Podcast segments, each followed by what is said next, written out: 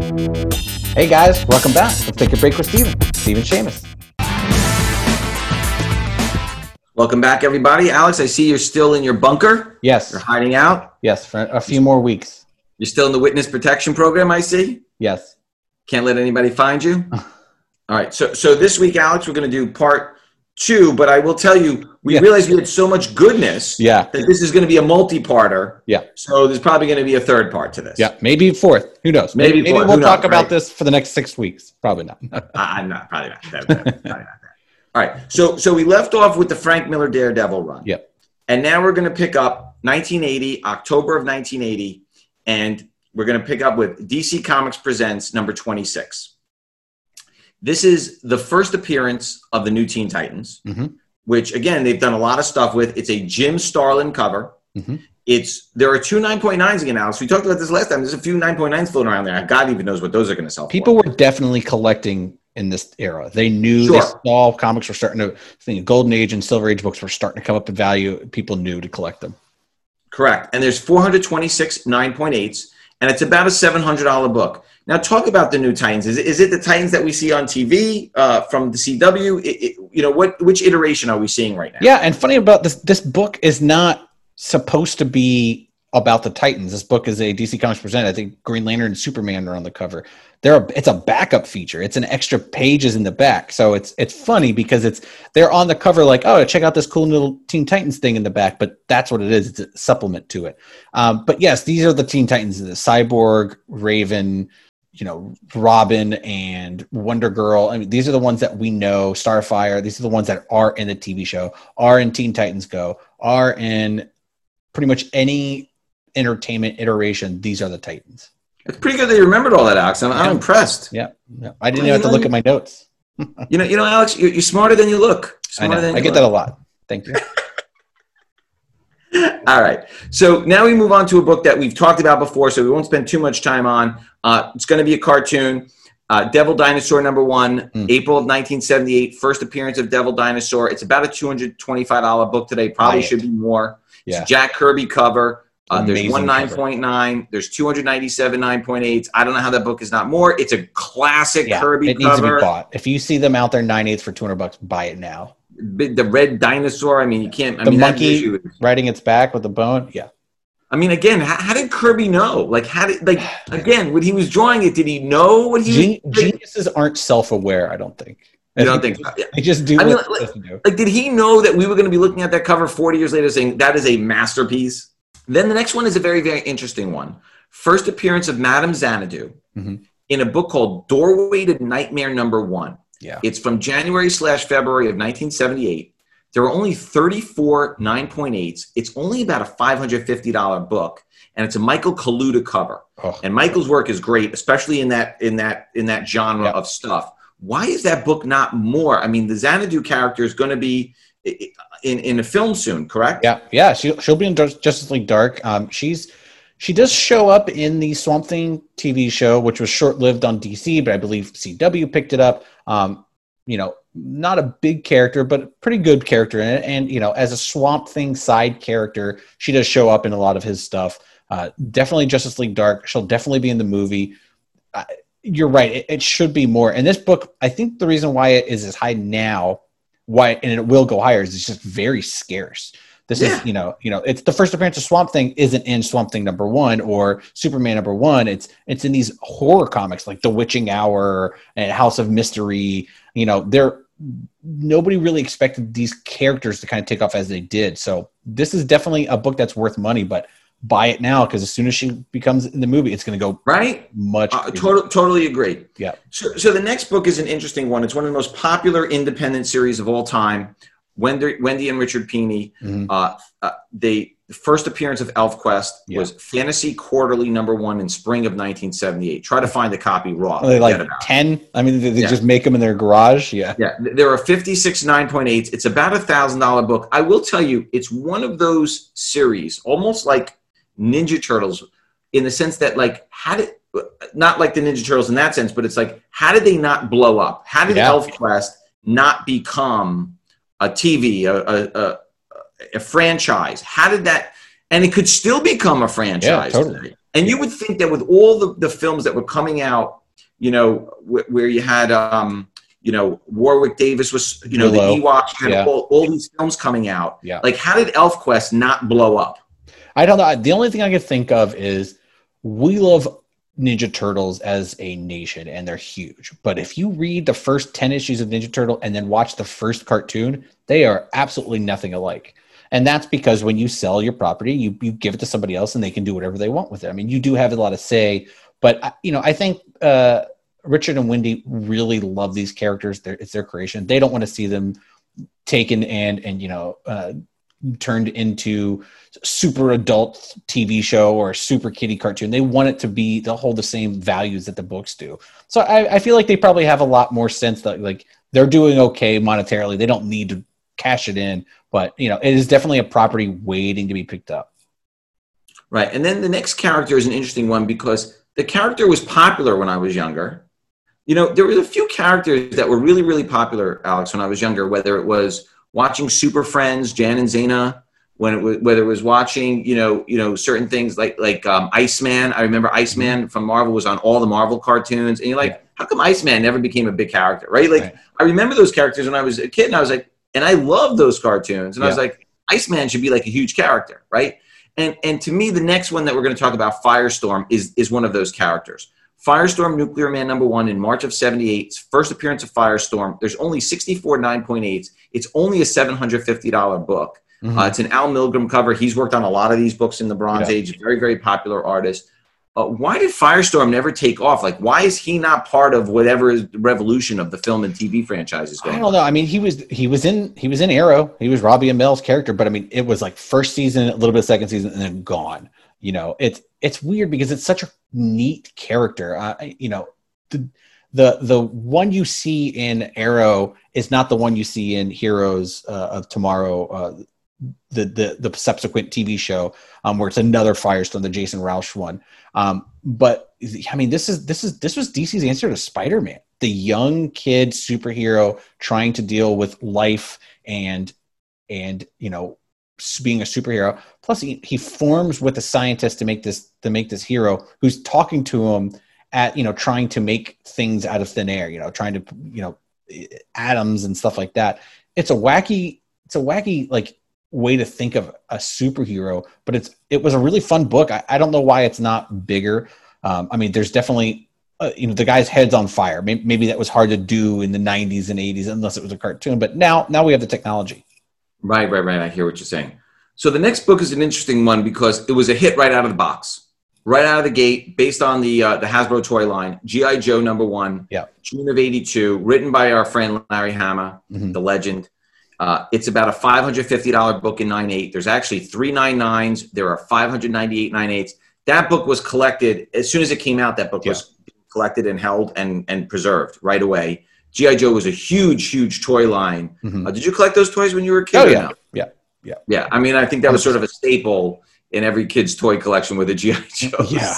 Whether whether they're the 12 inches or the the little three and three three quarters. Yeah, I, I like the little army men because you would Yeah. set up the armies. Yeah. You know, like little the little guys. Yeah, th those are the ones. And remember, you know, back then the Star Wars figures were three and three quarters also. Yeah. So that that was sort of the normal. That was considered the normal size back Yeah. then. You were like, you know, sometimes you would get those big figures and be like, no, that's not the right size. Yeah, You know, as a kid, too big. know.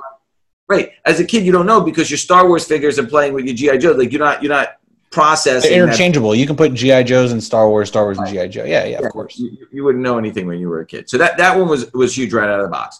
The next one is a monster. It's one of the monster of all monsters. It's a Gil Kane cover. This book has been homaged hundreds of times. This one was the, the, the, the big the big release of the, of the 70s, summer of 1975. Giant size X Men number one comes out. The first new X Men Storm, Nightcrawler, Colossus, Thunderbird, and of course Wolverine. And it's also Wolverine's second appearance. Mhm. There are 184 9.8s. There are 362 9.6s. We're going to go a little bit further. There are 535 9.4s. 9.8s will set you back about 20 grand, which is why I wanted to go a little bit deeper. Yeah. 9.6s are a little bit less than half at about $9,000, and 9.4s sell for about $6,500. That was a seminal moment, right? Oh, yeah. What, what, what caused this new team, and why why was this new team so popular right out of the gate? Boom! Like like what happened? What what was going on during that era? What what happened with that? Where all of a sudden, boom! Right out of the era. Yeah, I mean, X Men when it launched was a very popular title, but then sales started dipping, and then towards the end of the original Silver Age run, before you got Giant Size, they were just reprinting old issues because it, it just wasn't doing it anymore, and it essentially was canceled. Um, this was the way to bring them back, you know, giving the reins to Chris Claremont uh, and John Byrne and you know all these guys, Terry Austin, and all these guys that did all the X Men books. But this was humongous because it changed the team completely. They killed off the original X Men. It was just Cyclops and and Professor X. The other guys got killed. They're they're gone. And here's some new guys, and they were you know, you know, one was a Russian. This is this is the 70s and 80s. One was a Russian character. I mean, Wolverine did not want to. He had a bad attitude. He didn't want to be there. You know, Nightcrawler was a very nice guy. You know, became a, becomes a preacher. You know, this is in Storm. It, it, it's the X-Men, so it's diversity. I mean, you know, these were hunted hunted people because of who they were. I mean, that, that was a big thing in the 60s when X-Men 1 came out. I mean, of course they're going to have it. So now you have this big diverse comic. Plus, it was a, a great great story. And then Sunspot quits like after the team after the after this episode, after this issue. He's just like, I, I don't want to be here anymore. I will tell you that Nightcrawler appearance in the Oval Office was one of the great opening scenes. Oh yeah, totally. Of any of the superhero films. Uh,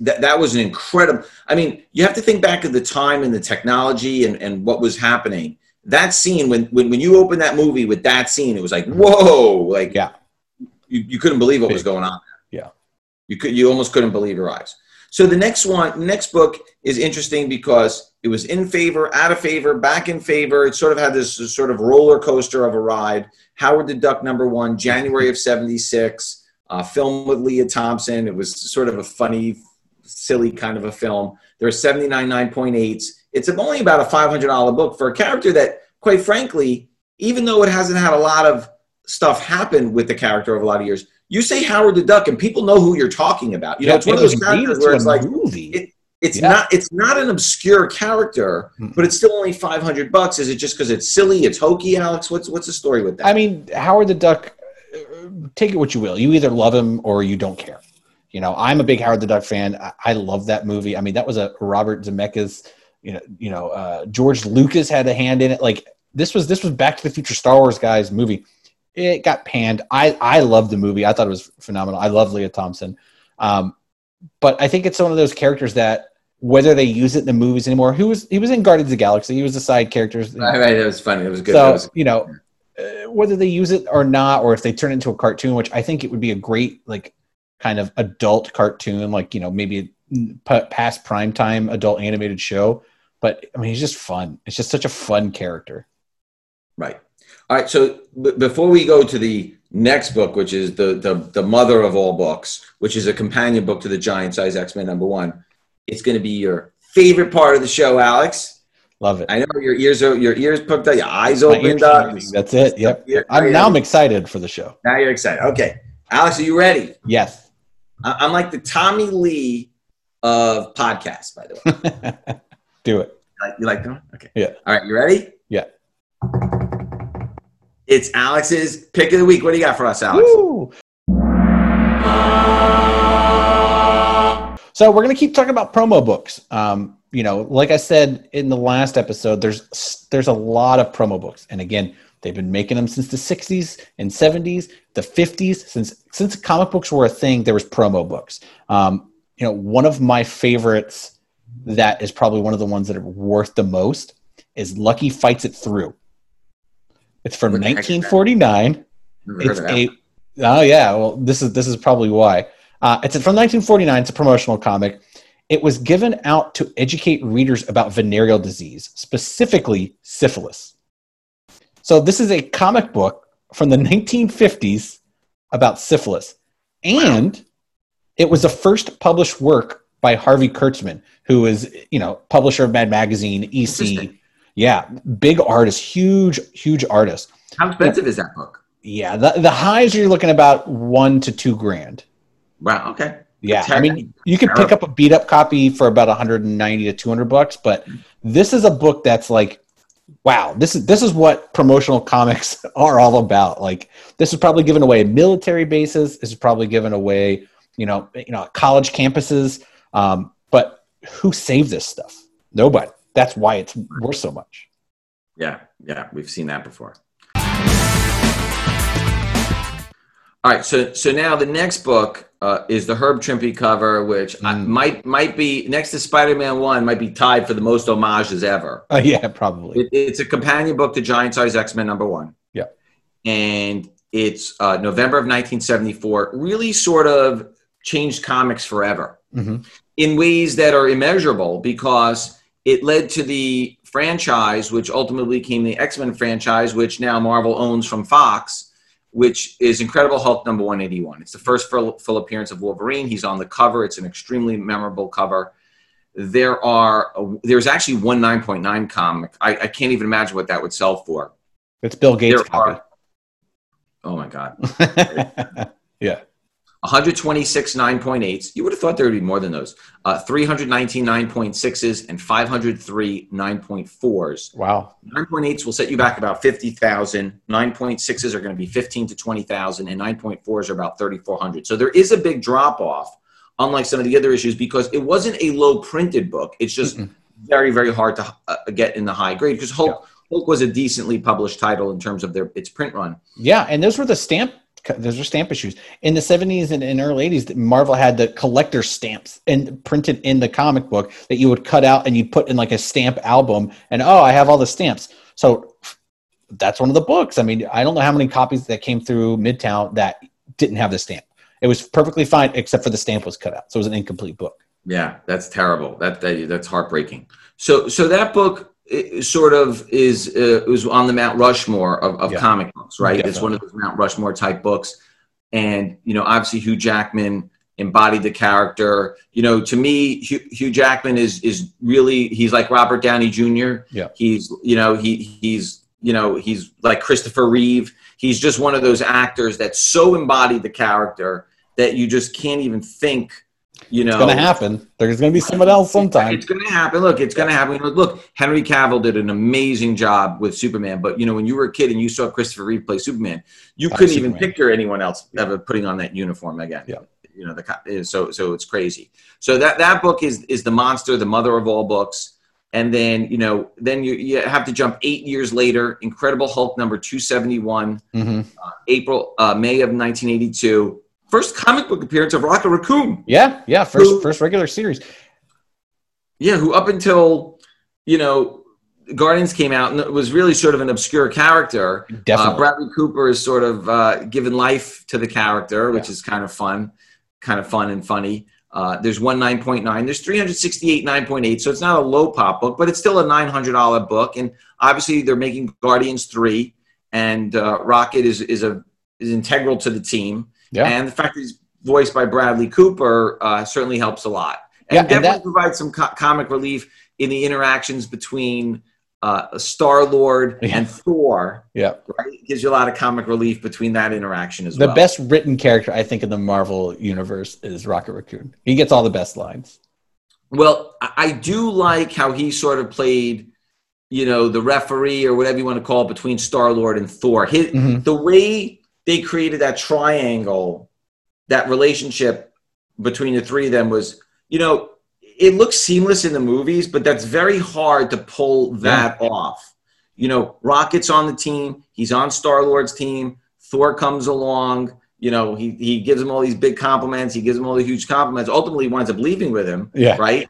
But but it is an interesting dynamic when you actually, you know, Marvel does a great job of sort of exploring these dynamics, whether it's you know in Black Panther you have brother against brother, Cain versus Abel, right, which Yeah. is the oldest theme in the book. You know, they have a, a very interesting way of using these themes in these films, but they used Thor, Rocket, and Star Lord to sort of do that theme, right? So Yeah. that that was an interesting one. So and I and obviously that character is going to continue to grow.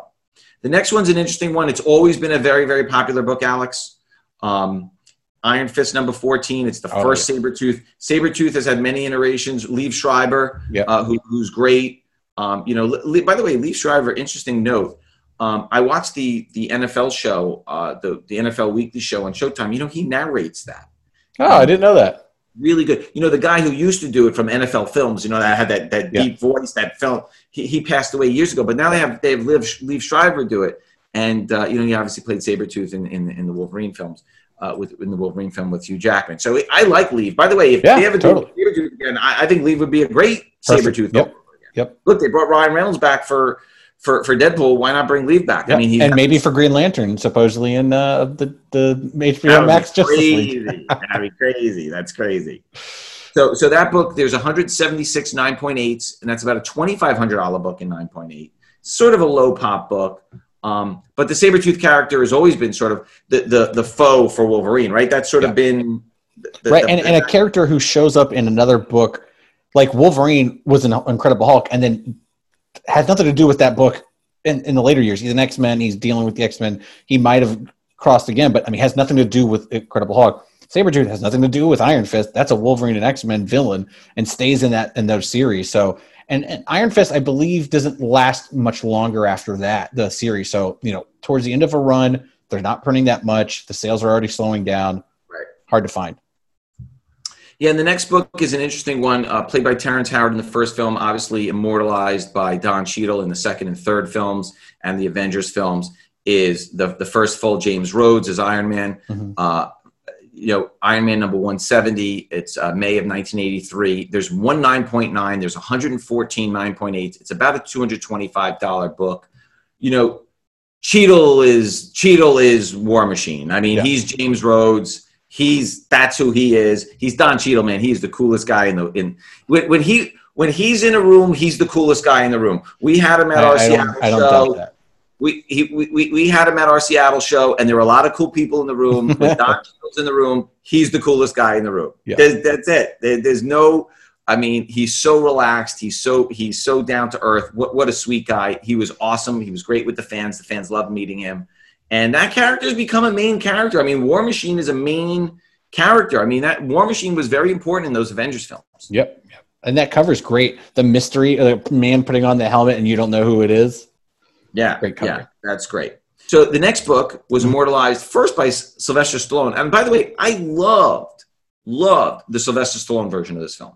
Uh, Judge Dredd number one, Yeah. November of 1983. It's the first U.S. appearance. Obviously, it was a British character. First U.S. appearance of Judge Dredd. It's only about a $200 book. There's 131 9.8s. The Karl Urban movie did not perform as well. I will tell you my issue with the film, and it was not Karl Urban. I Mhm. didn't like the setting of the film. I Mhm. felt it felt very claustrophobic to me. Yeah. Um, I felt claustrophobic watching the film. I wanted them to sort of break out and do something. Yeah. And it was very sort of enclosed the whole film. I thought Karl Urban was great as Judge Dredd. I, Yeah. I, I didn't have any problem with Karl or his acting. I think the film had issues. Yeah. Um, yeah. hopefully they give Judge Dredd another shot because it is a great character, and I think Stallone did an amazing job back in the day on that character. But um, two hundred bucks for the first American appear- uh, appearance sounds sounds pretty cheap, Alex. it's a fun, it's a nice looking book. The cover's good. It's a big close up of his face. Like it's, it's Right. great. Yeah. And again, that character's not going anywhere. That's, that's a British character that is just as loved over in the UK as Spider Man. Like he's not going anywhere. Right. And then the last book that we're going to close with today, again, it's this last character almost reminds me of Booster Gold in that they've talked about it, they think it's going to happen, there's going to be blah, blah, blah, blah, blah. Long shot number one Yeah. in uh, September of, of 1985, first appearance of Long Shot. It's only about a $200 book. There's 359 9.8. It's a great Arthur Adams cover. Yeah. It's one of his first major works. Yes, yes. It's the first major works. What? What? Why has Long Shot? Again, I could ask you the same question about Booster Gold. Like, Yeah. you know, that's. I'm going to tell you, Alex, that people have been holding on to those long shots for 35 years. Like that was a book when it came out. People like, oh, I'm holding on to this. I'm putting it in a bag of sleep. Like I remember when those books early on were coming out. Like those were books that people were buying back in 1985. Yeah. You know, so why has that character sort of not broken out, or, or what's the history of the character? What's going on with that character? I mean, more people might know Mojo the the big giant Jabba the Hutt looking creature with with metal legs. That's where Longshot. That's where that character comes from. Mojo Longshot, same kind of universe. He was a reality TV star. You know, he's just extremely lucky. Um, he plays a lot in the kind of the later run of the Chris Claremont X Men stuff. So the the late two hundreds. Um, you know, he's just a fan favorite. People like him. I like him. He, he does show yeah, up in the cartoon. They're going to do something with him at some point. Right? I don't see why not. I mean, the, the, only there there's no reason not to. He has weird looking fingers. He's really lucky. That's pretty much it. There's an easy way to write him in and, and have him in a movie. Um, but again, he's just a big fan favorite. And again, that book was big because, like I said, Arth Adams' uh, first major work and Nocenti's first major work, who, who went to do a long run of Daredevil, which is amazing. You know, these are this was a book that had a, had a lot of keynotes, and it's a number one of a mini series. That's also the first appearance of a character who ends up being in the X Men for a very long time. All right, Alex, it's the end of another fun show, fun episode, and now we know we're going to have at least a part three on this. My goodness, gracious. minimum, at minimum. I, I, I love this memory lane, lane stuff. So, thank you again for joining us. If you feel like we missed anything uh, we're, we're through the letter L at this point. If you feel like we missed anything, leave some comments, send us an email. We, would love to hear from you out there. Definitely. And we will see you next week, Alex. Same bat time? Same bat channel. Thanks, everybody. Bye, guys. Thank you.